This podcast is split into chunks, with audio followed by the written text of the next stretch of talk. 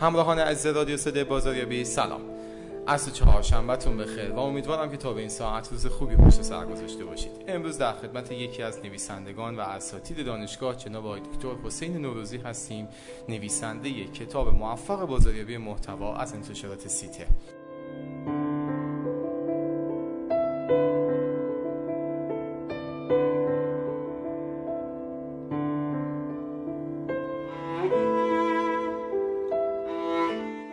دکتر به رادیو صدای بازاری خیلی خوش آمدید. می‌دونم برنامه دوممون هستش که در خدمتتون هستیم و با شنوندگان یه سلام داشته باشیم و یه معرفی کوتاه از خودتون ممنون میشم که داشته باشین تا بعد بریم سراغ کتاب. بسم الله الرحمن الرحیم. من هم عرض سلام و ادب و احترام دارم خدمت شنوندگان عزیز و دوستداران علم شیرین و جذاب بازاریابی. و تمامی صاحبان مشاغل و کسب و کارها که به نوعی بحث بازاریابی یک بخش اجتناب ناپذیر از فعالیت های روزانهشون هستش. من نوروزی هستم عضو هیئت علمی دانشگاه خارزمی که خصوصا در سالهای اخیر در حوزه های مختلف بازاریابی سعی کردیم که تولید محتوا بکنیم. همونطوری که بحث موضوع بحثمون هم محتوا هستش.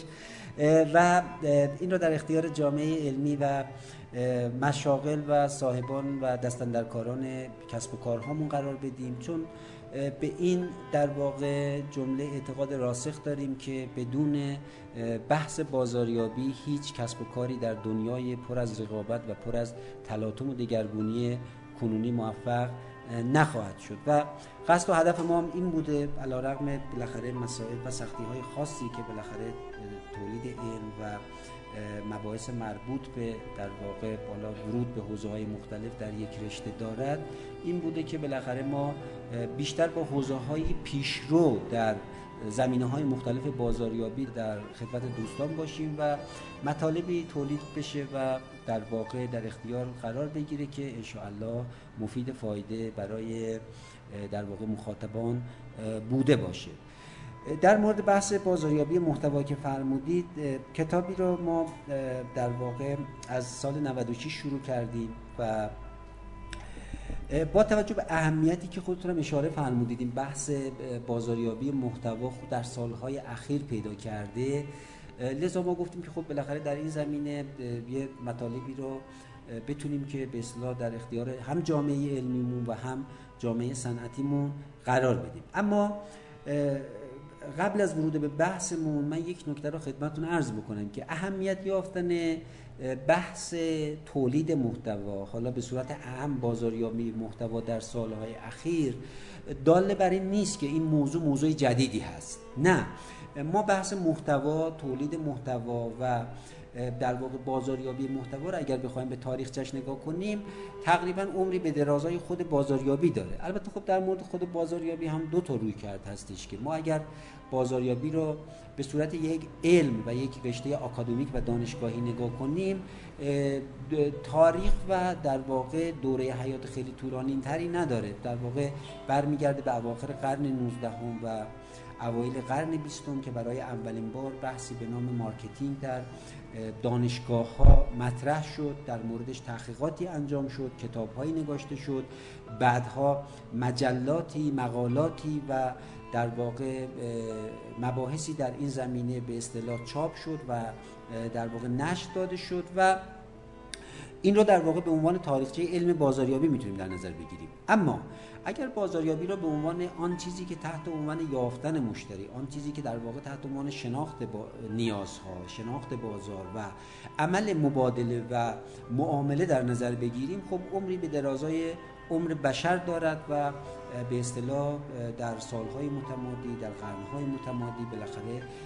افراد برای شناساندن محصولات خودشون حتی در بره هایی برای شناساندن خودشون. من حالا بعضا در برخی از کلاس ها اشاره می کنم که ما اگر از این زاویه به بحث بازاریابی نگاه کنیم خیلی از در واقع کتاب ها و خیلی از در واقع داستان های ما پر است از مفاهیم بازاریابی. مثلا آنجا که در شاهنامه یه پهلوانی خودش رو میستاید یا خودش رو معرفی می‌کنه خب این رو هم به عنوان یک بازاریابی. اما خب در مباحث آکادمیک و دانشگاهی بیشتر در واقع یک رشته علمی از زمانی به عنوان یک علم مطرح میشه که تحقیقاتی انجام میشه در مورد اون به اصطلاح استنباط هایی میشه به اصطلاح یک سری پایه های علمی براش تشکیل میشه.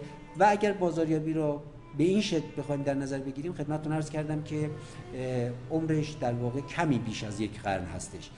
اما در مورد بحث بازاریابی محتوا و تولید محتوا باید خدمتتون عرض بکنم که به تناسب به اصطلاح حالا رشد و گسترش علم بازاریابی بحث تولید محتوا بحث ارائه به اصطلاح شرکت ها به مخاطبان بحث معرفی کسب و کارها به در واقع بازارهای هدف و غیره هم در دستور کار بوده. خدمتتون ارز کنم که در بحث تولید محتوا و بازاریابی محتوا ما به تناسب رشد و گسترش بازاریابی این بحث را داشتیم و شرکت هایی بودند در سالهای متمادی و در زمانهای مختزی که به اصطلاح مثلا در بحث بازاریابی محتوا ما می‌بینیم که شرکت جان دیر که در واقع سازنده تراکتور هستش مجله ای را در سال 1895 یعنی اواخر قرن 19 با نام دفرو منتشر می‌کرد که بیشتر به توضیح محصولاتش خود شرکت و مباحثی در حوزه اون صنعت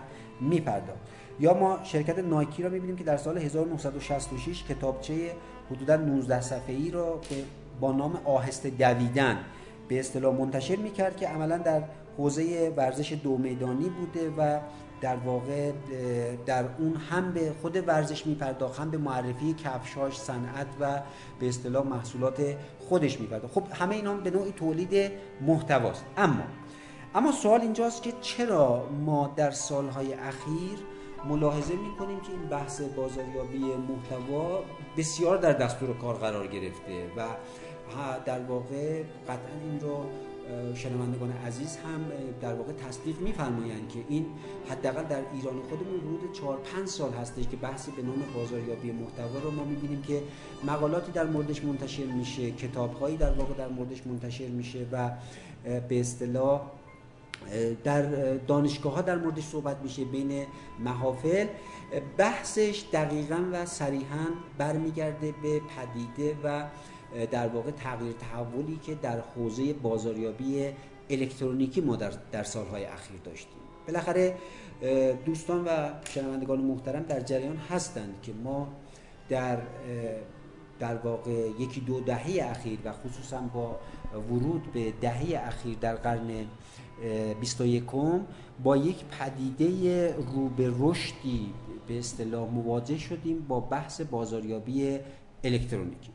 بازاریابی الکترونیکی ریشه هاش برمیگرده به آن چیزی که تحت عنوان گسترش وب و اینترنت در دنیا هستش. اما خب مثل سایر کاربردهای وب که دور از انتظار بود یعنی خیلی از کاربردهایی که الان از شبکه جهانی اینترنت و فضای مجازی انجام میشه جز اهداف اولیه گسترش این بستر نبود بحث بازاریابی هم به همون شکل بود. یعنی در واقع اصلا خیلی دیرتر اتفاقا به مباحث مربوط به کسب و کار به اصطلاح وارد شد این پدیده و اما با توجه به در واقع کاربردها و با توجه به تسهیلات زیادی که این پدیده در بحث مربوط به کسب و کارها در بحث مربوط به ارتباط با مشتریان و سایر به اصطلاح جنبه های دیگر کسب و کار ایجاد کرد ما ببینیم که یک رشد خیلی فزاینده در استفاده از بسترهای وب و فضای مجازی رو ما در مباحث مربوط به کسب و کارها و بازاریابی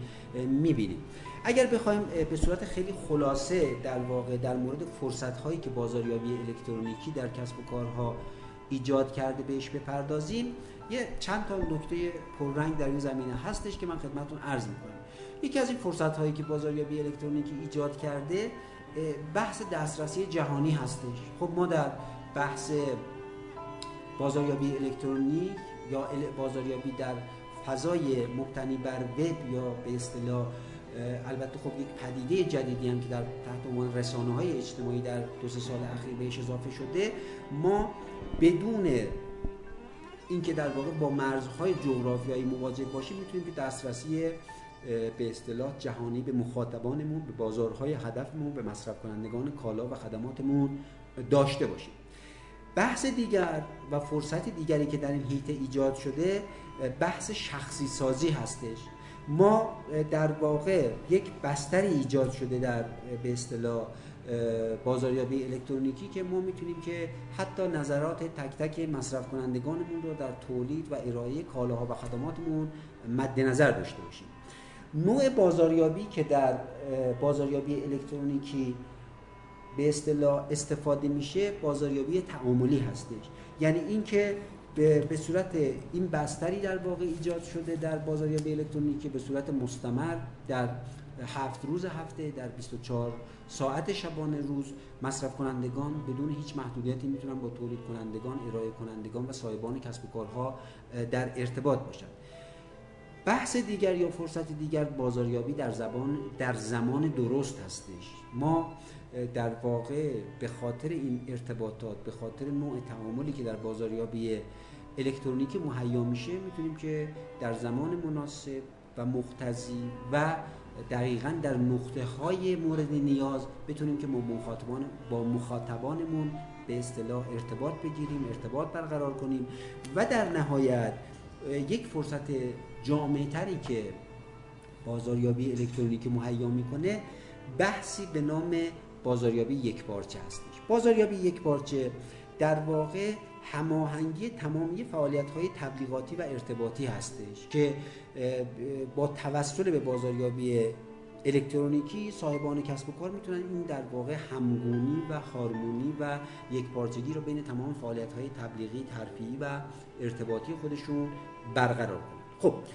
اینها مواردی بودش که جزء فرصت های بازاریابی الکترونیکی هست که خب به طب این فرصت ها بست و گسترش بازاریابی الکترونیکی یا بازاریابی مبتنی بر وب و مبتنی بر رسانه های اجتماعی را در سالهای اخیر خیلی بهبود بخشیده خیلی تسریع کرده و به عنوان یک الزام در آورده که خیلی از کسب و کارها الان به عنوان یک الزام هستش. الان در واقع یک کسب و کاری نمی‌تونه بگه که نه من در واقع می‌خوام بر اساس همون شیوه های قبلی آجر و ملات یا در واقع اون پدیده های سنتی کسب و کار ادامه حیات بکنم اصلا دیگه به عنوان یک جزء اجتناب ناپذیر در فضاهای کسب و کار شده این بحث در واقع بازاریابی الکترونیکی و مدل های مبتنی بر مدل های کسب و کاری مبتنی بر وب و غیره. خب ارزم به حضورتون که این بازاریابی الکترونیکی به نوعی ویترین خیلی از شرکت ها و کسب و کارها را از دنیای واقعی به دنیای مجازی در واقع منتقل کرده. و آن چیزی که کسب و کارها و شرکت ها در سالهای گذشته بیشتر بر مبنای به اصطلاح در واقع فضاهای واقعی و فیزیکی عمل می‌کردن. یک بخش زیادی از این در واقع به فضای وب و فضاهای به اصطلاح مجازی منتقل شده خب اما اینجا چند تا نکته یا چند تا تفاوت وجود داره. در واقع این فضاهای مبتنی بر وب و فضاهای مجازی با اون فضاهایی که واقعی هستش. خب اینجا با توجه به این که در واقع لمس ناپذیری این فضا نسبت به فضای واقعی کمتر هستش. رنگ ویترین نوع ویترین سایز مغازه اندازه نمی‌دونم ابعاد و غیره خیلی در واقع اینجا در واقع مشهود نیستش. اینجا آن چیزی بیشتر مشهود هستش که تحت عنوان به اصطلاح تولید محتواهای غنی. آسان کاربرپسند سرگرم کننده جذاب و غیره مهم هستش که یک اصطلاحی هست تحت عنوان سفر مشتری یا سفر در واقع اون استفاده کننده رو به تعویق بندازه. سفر یا مهاجرت مشتری چی هستش؟ در واقع اون میزان ماندگاری یک کاربر یا مصرف کننده یا مشتری هستش که از یک در واقع به اصطلاح بستر یا از یک در واقع سایت در واقع دیدن می‌کنه یا در واقع گزینه های مختلف را بررسی می‌کنه یا اینکه اطلاعاتی را می‌گیره یا احتمالا اطلاعاتی رو اونجا خودش بارگذاری می‌کنه چون در واقع خیلی از اوقات این بحث هم این قابلیت هم در اختیار به اصطلاح کاربران قرار می‌گیره. خب به طب هر چقدر این محتواها جذابتر باشند هر چقدر در واقع این محتواها سرگرم کننده باشند اطلاعات مختلفی را بتونن بدن و این اطلاعاتی هم که مصرف کنندگان و کاربران نیاز دارن متفاوت هست. خیلی از اوقات ما به یک سری از اطلاعات آگاهی دهنده نیاز داریم. خیلی از اوقات نوع کالا و خدمت ما طوری هستش که به اصطلاح آگاهی در موردش هست. اطلاعات از نوع متقاعد کننده نیاز داریم که در واقع تولید کنیم. خیلی از اوقات ما ممکن هستش که اطلاعاتی از نوع یادآوری کننده خیلی از اوقات یک برندی هستی که قبلها استفاده شده و الان نوع تبلیغ و نوع محتوا و اطلاعات رو می‌خوایم یادآوری کننده باشه. خب علاوه بر اینها بحث جذابیت های بصری و خیلی از موضوعات دیگری که بالاخره در بحث بازاریابی محتوا در واقع نقش ایفا می‌کنه. خب عرض کردم خدمتتون بالاخره ما برگردیم به یک قرن دو قرن پیش هم شرکتی ممکن بود یه مجله یک در واقع حتی روزنامه یا نمی‌دونم یک به اصطلاح در برگه های چاپی بروشورهایی و غیره رو در واقع برای خودش داشته باشه. اما اونجا انقدر مهم نبود که ما در مورد جذابیت سرگرمی یعنی انقدر رقابت بینشون نبود بین سایت های مختلف بین کسب و کارهای مختلف و غیره.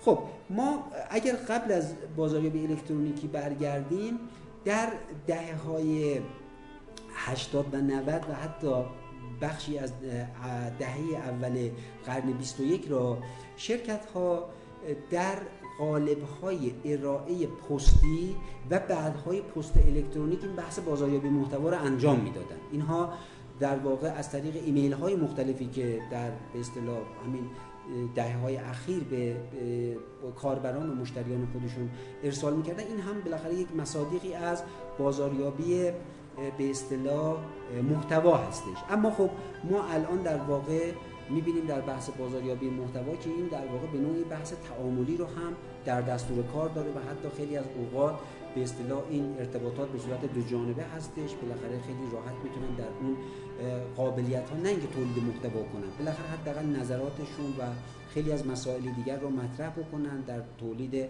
و ارائه کالاهای به اصطلاح منباب سفارش خودشون نقش داشته باشن و خیلی از مباحث دیگر که به اصطلاح در واقع ما کاملا مشهود هست و در دهه های اخیر و در سالهای اخیر این را در کسب و کارهای مختلف و خصوصا در کسب و کارهای پیشرو این را ملاحظه می‌کنیم. خب در بحث بازاریابی محتوا یکی از بحثایی که در واقع اتفاق میفته ما در بازاریابی سنتی بحثی به نام four P داریم که تحت عنوان آمیخته بازاریابی یا حالا خیلی از در واقع نویسندگان این را به عنوان چهار ستون بازاریابی قلمداد می‌کنن. بحثایی مثل product price promotion و place که چهار تا واژه‌ای هستش که با P شروع میشه و به اصطلاح اینها را در واقع جزء چهار ستون بازاریابی می‌دونن.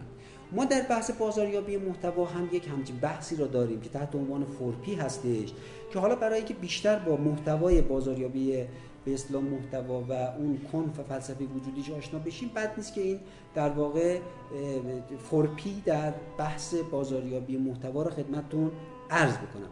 اولین بحثی که در واقع در بازاریابی محتوا مطرح میشه بحثی به نام پلن هستش. یا اون در واقع بگیم اگر اون واژه اول یا پی اول رو بگیم خدمتتون پلن هست. یا برنامه هستش. یا به نوعی استراتژی های پیش از اجرا. ما در بحث بازاریابی محتوا نیاز داریم که به اصطلاح در واقع خصوصا اگر در حوزه جهانی می‌خوایم محتوایی را توضیح تولید کنیم و توضیح کنیم مخاطبان هدفمون معیارهای کلیدی موفقیت اولویت کشورها بعد موضوعهای نگارشی استراتژیک اینها موضوعاتی هستش که ما قبل از اجرای بازاریابی محتوا باید در موردش مطالبی را داشته باشیم باید در موردش به اصطلاح برنامه هایی را داشته باشیم پلن ها و طرح هایی را داشته باشیم که قطعا بدون این قضیه به اصطلاح ما بازاریابی محتوای موفقی را نخواهیم داشت. یک موضوع دیگری هم که در این بحث باید در موردش صحبت کنیم. بحث همسویی اهداف در تدوین استراتژی هستش. به تب در واقع اگر در بازاریابی استراتژی ما بحث همسویی اهداف در تدوین استراتژی های بازاریابی محتوا را در دستور کار قرار ندیم اون محتوا محتوای خوبی از آب در نخواهد اومد. آیتم دوم بحث پرودیوس یا تولید هستش. یعنی خلق محتواهای مهم. ما در بحث تولید محتوا در واقع خصوصا اگر بحثمون حوزه جهانی باشه مجبور هستیم که در واقع داستانهایی که تولید می‌کنیم محتواهایی که تولید می‌کنیم در واقع موضوعاتی که بهشون می‌پردازیم با کشورها و بازارهای هدف متناسب باشیم. این بیناسانی نیست. ما در واقع بحثی به نام فرهنگ را در بود جهانی داریم که این بحث فرهنگ علا رغم این که حالا در اواخر دهه 20 و اوایل دهه به اصطلاح قرن 21 پیش بینی می‌شد که بحث تفاوت‌های فرهنگی در دنیا کم رنگ باشه و یک تعداد از افرادی که دنبال پدیده های جهانی سازی و globalization بودن بر این پدیده پای میفشردن که این تفاوت ها کم رنگ شده ما اخیرا در واقع یک قشر دیگری رو می‌بینیم که تحت عنوان glocalization یا بهتره بگیم جهانی محلی سازی اینها ظهور پیدا کردن. اینها کسانی هستند که در واقع میفرمایند که تمایزها و تفاوت‌های فرهنگی رو نمیشه به ازش گذشت. درسته که ما در واقع بعد از دهه هفتاد و هشتاد میلادی در قرن بیستم پدیده های جهانی شدن در حوزه ارتباطات در حوزه بازارها و حتی در تولید را می‌بینیم. اما به تب الان که در خدمت شما هستیم در دهه دوم قرن 21 هنوز این تفاوت ها جای خودش هستش و در واقع این تفاوت ها باید ملحوظ نظر باشن و دیده بشن.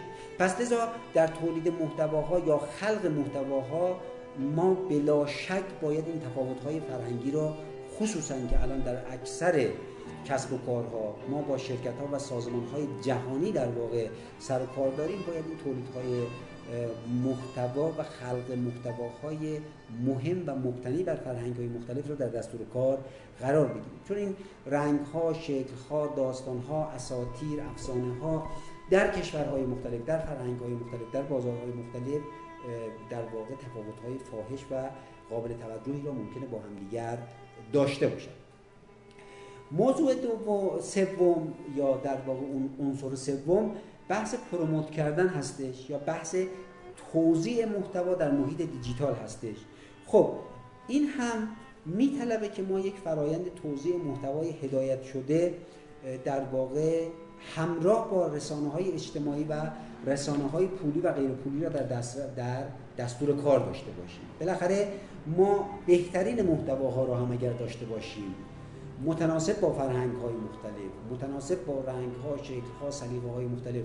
اما اگر در بحث پروموت یا ترویج و توزیع این محتواها درست عمل نکنیم یا به ابزارهای مختزی نتونیم متوسل بشیم خب به طب این نخواهد تونست که اون بازارهای هدف مورد نظر ما را پوشش بده. و بحث دیگر پرفکت یا در واقع بحث ارتقای کیفیت هستش. ما برای به دست آوردن بیشترین تاثیر در واقع باید ارزیابی و بهینه سازی کنیم. ما در واقع اینطوری نیستش که یک محتوایی را تولید بکنیم و بگیم که خب کار ما تموم شد. نه. در بحث تولید محتوا و بازاریابی محتوا مرتب باید بر ارتقای کیفیت بر ارزیابی و بهینه سازی باید پای بفشاریم. و در واقع بازاریابی محتوا به عنوان بخشی از حلقه بازخورد باید به طور مداوم اندازه گیری بشه و بهینه سازی بشه. و در غیر این صورت ما بازاریابی محتوای در واقع درستی را نخواهیم داشت. حالا ما اصلا بحثمون نیست که در این به اصطلاح مجال اندک بخوایم که تمام مباحث و موضوعاتی که در بازاریابی محتوا هستش را اصلا نمی‌تونیم که در واقع به بینندگان یا شنوندگان عزیز در واقع منعکس کنیم و منتقل بکنیم. اما در واقع این یک مجال و فرصت خوبی هست که در واقع شما در اختیار ما قرار دادید که این بحث بازاریابی محتوا و اهمیت بازاریابی محتوا در این فضاهای مبتنی بر وب مبتنی بر فضاهای مجازی مبتنی بر رسانه های اجتماعی که بالاخره کاربردهای وافری در سالهای اخیر در بازاریابی پیدا کردن را خدمتتون عرض بکنیم و این کتاب هم که با عنوان بازاریابی محتوا تألیف شده و توسط انتشارات سیته چاپ شده و در اختیار مخاطبان قرار گرفته قطعا می‌تونه که یک در واقع هم‌افزایی خوبی را برای کسانی که علاقمند به این حوزه هستند. البته خب این علاقمندی که خدمتتون عرض می‌کنم بیشتر در حوزه های آکادمیک هستش چون در واقع این بحث بازاریابی محتوا دیگه به عنوان یک option یا علاقه در کسب و کارها نیست. به عنوان یک اجبار و الزام هستش که بالاخره صاحبان کسب و کار بالاخره در این حوزه ها باید وارد بشن. و امیدوارم که این کتاب هم بتونه که در واقع به عنوان یکی از کتاب های پیشرو در این زمینه در کشورمون بتونه که به اصطلاح مفید فایده برای این دسته از دوستان باشه. من اگر بخوام به صورت خیلی خلاصه خدمتتون عرض بکنم که در واقع محتواهای این حوزه و این کتاب چی هستش ما سعی کردیم که در فصل اول با مبانی و سیر توسعه بازاریابی شروع کنیم. خب چون اعتقادمون بر این هستش که حالا بالاخره یک مدخلی برای بحث بازاریابی محتوا خود بازاریابی و سیر تحول و تطور این رشته علمی و آن چیزی که اتفاق افتاده. چون ما متاسفانه ممکن هستش که در برخی از کسب و کارهامون و حتی در دانشگاه هم متاسفانه بعضا اتفاق میفته که درک نادرستی از خود بازاریابی به عمل میاد. و اینکه ما بخوایم که بازاریابی را فقط به یافتن مشتری نمی‌دونم یا فروش کالا و غیر بسنده بکنیم درک کاملا ناقصی از بازاریابی اتفاق میفته ولی در فصل اول کتاب ما سعی کردیم که با مبانی و سیر تحول تاریخی خود بازاریابی و مفهوم بازاریابی آشنا بشیم. بحث دوم که به عنوان مدخل دوم و مدخل بسیار مهم برای بحث بازاریابی محتوا هستش بازاریابی الکترونیکی هستش که عرض کردم مثلا اینی که در اوایل بحث شما فرمودید که یک حوزه رو به رشد در به اصطلاح و رو به اهم اهمیت فزاینده در بحث بازاریابی بازاریابی محتوا هستش. یکی از دلایلش همینه. شاید ما اگر اون شکل سنتی کسب و کارمون رو داشتیم شاید انقدر هم بازاریابی محتوا در سالهای اخیر به اصطلاح مفید یا با اهمیت یا در واقع قابل توجه و قابل ملاحظه ظاهر نمی‌شد. در فصل سوم ما مبانی بازاریابی محتوا را گفتیم که بیشتر در واقع بحثایی که در فصل سوم اشاره شده این هستش که اصلا بازاریابی محتوا چی هستش و اینکه با بحثهایی مثل بازنشر با مباحثی مثل روابط عمومی تفاوتش چیه؟ ممکن هستش که در واقع در اول بحثمون هم شما فرمودید که اصلا تفاوت این با, بازنشر چیه؟ چون خیلی ها در واقع بازنشر رو و خیلی ها متاسفانه روابط عمومی رو با بحث در واقع تو بازاریابی محتوا اشتباه می‌گیرن. ممکن هستش که یک بخش هایی از بازاریابی محتوا هم بحث های مربوط به بازنشر و روابط عمومی رو در بر بگیره. اما خب قطعا خیلی بحث بسیط و در واقع مهمتر و به اصطلاح گسترده تری از روابط عمومی یا بحث های مربوط به بازنشر هستش و لذا نمی‌تونیم. ما روابط عمومی رو مساوی با بازاریابی محتوا یا بازنشر رو مساوی با بازاریابی محتوا در نظر بگیریم یا تولید محتوا در نظر بگیریم. خب فصل چهارمون به انواع مختلف محتواها می‌پردازه. محتواها استانداردهای مختلفی را در حوزه های مختلف داره. قطعا اون روزنامه نگار عزیزی که به اصطلاح در واقع در حوزه خبرنگاری و روزنامه نگاری قلم می‌زنه و متبهر در اون حوزه هستش قطعا نمی‌تونه که ایشون برای یک تولید محتوا در به اصطلاح فضای مجازی و وب هم به اصطلاح مؤثر باشه یا اینکه در واقع موفق باشه در این زمینه.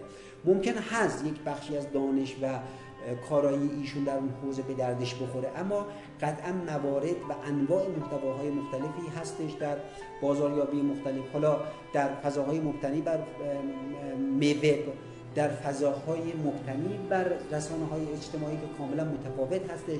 در مورد اندازه محتواها در مورد نوع جملات حتی در مورد تعداد واژه ها رنگ واژه ها فونت واژه ها مباحثی هستش که بالاخره سعی شده که در این فصل چهارم در موردشون اشاره بشه. فصل پنجم برمیگرده به رسانه های اجتماعی و بازاریابی محتوا. خب من خدمتتون عرض کردم بازاریابی محتوا با بحثی به نام بازاریابی الکترونیکی پررنگ شد. اما ما در سالهای اخیر بحثی را داریم به نام رسانه های اجتماعی و بازاریابی رسانه های اجتماعی. و یکی از مشخصات این رسانه های اجتماعی هست این هستش که این رسانه های اجتماعی در سالهای اخیر با رشد و گسترش بیشتر و با انواع بیشتر و با قابلیت های منحصر به فردی که هر کدوم از این رسانه های اجتماعی دارند در خدمت کسب و کارها هستند لذا ما در این فصل در فصل پنجم کتاب سعی کردیم که انواع رسانه های اجتماعی مرسومی که در سالهای اخیر در واقع روی کار آمده و در کسب کارها مورد استفاده داره و بازاریابی های محتوای مقتضای هر رسانه را در واقع توضیحاتی رو در موردشون بدیم. در فصل ششم کتاب تولید محتوای آنلاین پرداختیم که در واقع چه خصوصیاتی باشه چه ویژگی هایی باشه چه مشخصات و در واقع بحث هایی رو باید در دستور کار داشته باشه. فصل هفتم کتاب به بازاریابی محتوا و برندسازی پرداخته. ما یکی از حوزه های بسیار مهم در سالهای اخیر حوزه های مربوط به بحث های برندسازی بوده و خیلی از شرکت ها و خیلی از در واقع حتی کشورها در سالهای اخیر در بحث های مربوط به برندسازی عمومی به این قضیه توجه کردن و ما الان می‌بینیم که دارایی های خیلی از شرکت ها در سالهای اخیر از دارایی های فیزیکی و سوله ها و سرمایه ها به دارایی های معنوی که همان بحث نامونشان تجاری هست تبدیل شده. و خیلی از شرکت های پیشرو در حال حاضر در دنیا بسیاری از موفقیت های خودشون رو مدیون این برندسازیشون هستن. شرکت های مثل مکدونالدز شرکت های مثل فورد کوکاکولا که یک بخش زیادی از دارایی هایی که در ترازنامه این شرکت ها هستش مربوط به همین نام و نشانه تجاریشون هست لذا در فصل هفتم کتاب ما سعی کردیم که ارتباط بازاریابی محتوا و نقشی که بازاریابی محتوا می‌تونه در بحث برندسازی ایفا بکنه رو توضیحاتی رو در موردشون بدیم که قطعا می‌تونه خیلی مفید باشه برای کسب و کارهای کشور خودمون که ما متاسفانه در حوزه های برندسازی هنوز در اوایل راه هستیم و خیلی از کسب و کارهای ما حرفها و کارهای خیلی زیادی رو در واقع در این زمینه ها باید مهیا کنن برای گفتن و باید مهیا کنن برای انجام دادن. به اون استانداردهای بین المللی برسیم. ما در فصل هشتم کتاب یک سری مباحث پیشرفته که در بیشتر در حوزه های کمپین و مباحثی که شرکت های پیشرو در واقع در این زمینه انجام دادن را آوردیم و در نهایت در فصل نهم برای اینکه این مفاهیمی را که ما در طول کتاب اشاره کردیم به یک در واقع مصادیقی برسه خواننده اومدیم و یک سری مطالعات موردی را اشاره کردیم که مطالعات موردی هم که در فصل آخر کتاب اشاره شده سعی شده که از شرکت های پیشرو که حالا محدودم نکردیم. هم در واقع چند موردی که در کشور خودمون بوده هم شرکت های پیشرویی که به در حوزه های مختلف در دنیا بوده و در حوزه بازاریابی محتوا کارهای بکری رو انجام دادن سعی کردیم چند نمونه رو بیاریم که برای اینکه مصرف کننده بتونه حالا ما چون در واقع بحث بازاریابی هستیم بیشتر حالا در واقع این واژه مصرف کننده و مشتری رو داریم. اما خب اینجا بیشتر مخاطب می‌تونه واژه خوبی باشه. مخاطبانمون بتونن که در واقع این اتصال و این در واقع ارتباط بین این مفاهیم بیان شده با اون در واقع کارهایی که عملی شرکت ها انجام دادن رو بتونن برقرار کنن. خب در پایان من خیلی تشکر می‌کنم از شما که این فرصت را به ما دادید که یکی از زمینه های فوق العاده پیشرو در بازاریابی که همانا بازاریابی محتوا هستش رو بتونیم که به مخاطبانمون و شنوندگان عزیز بشناسونیم و امیدوارم که این کتاب هم به عنوان یکی از کتاب هایی که در این زمینه ارائه شده و جز کتاب ها و عرض کردم که در واقع چاپ شده های پیشتاز در این زمینه هستش بتونه که مفید فایده برای مخاطبانمون چه در حوزه های دانشگاهی و اکادمیکی که بالاخره دوستانی که علاقمند به بست و گسترش علمشون در این حوزه هستند و بست و گسترش در واقع تحقیقات و پژوهش ها در این حوزه علاقمند هستند و چه صاحبان و دستندرکاران مشاغل و کسب و کارهامون که خدمتتون عرض کردیم در لابلای صحبتامون که الان این دیگه به عنوان یک الزام هستش برای خیلی از کسب و کارها و خصوصا اونهایی که ماهیت های الکترونیکی و بحث های ارتباط با مشتری الکترونیکی در دستور کارشون هستن. امیدوارم که بتونه که مفید بوده باشه و باز متشکرم از این وقتی که در اختیار ما قرار دادید خیلی سپاسگزارم آقای دکتر. مرسی از توضیحاتتون که از یک تاریخچه شروع کردید که اصلا محتوا از کجا شروع میشه به کجا رسیده و در حال حاضر. و خیلی خوبه که اشاره کردید که ترجمه کردن بازنشر کردن تولید محتوا نیست. و من فکر می‌کنم که با توجه به اینکه فرمودید با یک علم تازه هم هستش و می‌تونه خیلی بیشتر از این رشد داشته باشه و بحث تولید با بحث اینکه بازنشر داشته باشیم خیلی تفاوت داره و سپاسگزارم ازتون. مرسی از اینکه این فرصت رو به ما دادید و در رادیو صدای بازاری به شرکت کردید. خواهش می‌کنم. بسیار عالی. یک دقیقه میکروفون ما در اختیار شما و هر نکته خارج از بحث مصاحبمون برای عزیزانی که می‌خوان به بحث بازاریابی و مدیریت یا بحث حتی محتوا بخوان کار کنن و تو این شاخه از marketing وارد بشن بگیم ببینیم که چه صحبتی شما. خواهش من خیلی خلاصه یک نکته را اشاره بکنم به تمام مخاطبانمون و به اصطلاح به یک جنبه کلی بحث بازاریابی و نقش بازاریابی که در موفقیت کسب و کارها می‌تونه داشته باشه. دوستان عزیز شنوندگان محترم ما متاسفانه با توجه به ساختار بازارمون در دهه های اخیر که یک بخشش در واقع برمیگرده به یک نوع اقتصاد دولتی که بالاخره در کشور خیلی پررنگ شد و یک بخش دیگرش برمیگرده به اینکه ما در مقاطع مختلف زمانی چه در زمانی که جنگ بوده چه در زمانهای بعدی که با تحریم هایی به اصطلاح مواجه شدیم ما در بره های مختلف به اصطلاح سالهای اخیر با بحث هایی به نام محدودیت های عرضه و مشکل تولید و عرضه مواجه بودن کسب و کارهامون و در خیلی از حوزه ها ما در واقع به اصطلاح فزونی تقاضا را داشتیم.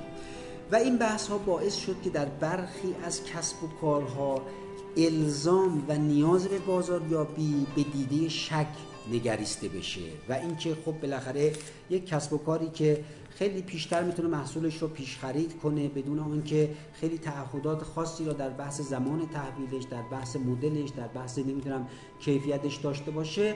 خب این پیشفرض ممکنه ایجاد بشه که اصلا نیازی به این علم در حداقل در خیلی از صنایع به اصطلاح وجود نداره. اما ببینید دوستان این شرایط یک شرایط خاص هستش و قطعا یک کشوری که می‌خواد رو به توسعه پایدار بره رو به رشد پایدار بره. لاجرم در به اصطلاح اون مسیرهای بازارهای جهانی باید قرار بگیره. چه در بحث تولیدش چه در بحث ورود اون محصولات چه در بحث صدور اون محصولات و صنایع و تولیدات داخلی خودش. پس لذا لاجرم ما هم با توجه به یک کشوری هستیم که در خلا نمی‌تونیم رشد کنیم در خلا نمی‌تونیم توسعه پیدا بکنیم.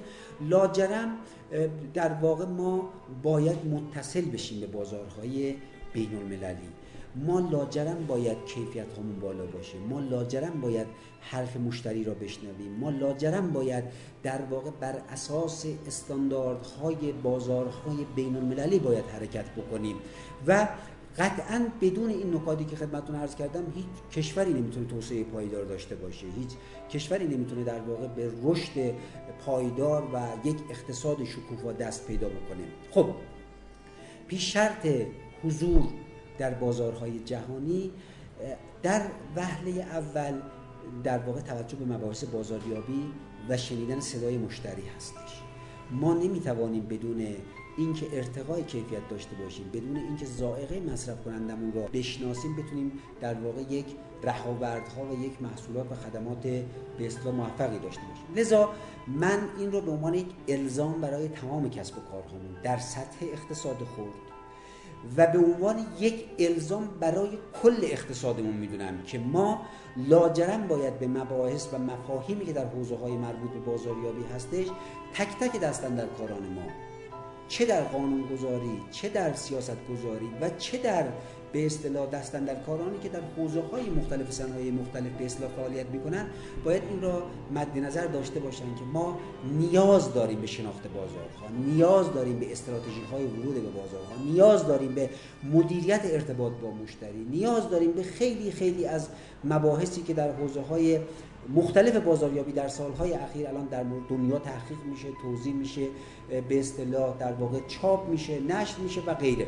و یکی از فلسفه های ما بوده. خود من به شخصه در سالهای اخیر سعی کردم یعنی در حوزه های مختلف بازاریابی حوزه های بازاریابی حداقل ما بتونیم اینها را یک بازنشری داشته باشیم برای اینکه در واقع استفاده بهینه صاحبان کسب و کارها سیاست گذاران ما قانون گذاران ما در این زمینه بالاخره ورود بکنن و عرض کردم که بدون بدون توجه به بازار بدون توجه به مشتری بدون توجه به استراتژی های ورود به بازارهای بین المللی قطعا نمی‌توان که یک استراتژی توسعه پایدار را در یک اقتصاد کلان داشت و قطعا این به عنوان یک الزام نه یک انتخاب مطرح هستش تشکر می‌کنم از وقتی که در اختیار ما قرار دادید و تشکر می‌کنم از شنوندگانی که در واقع با سعی صد مطالب ما را پیگیری کردن.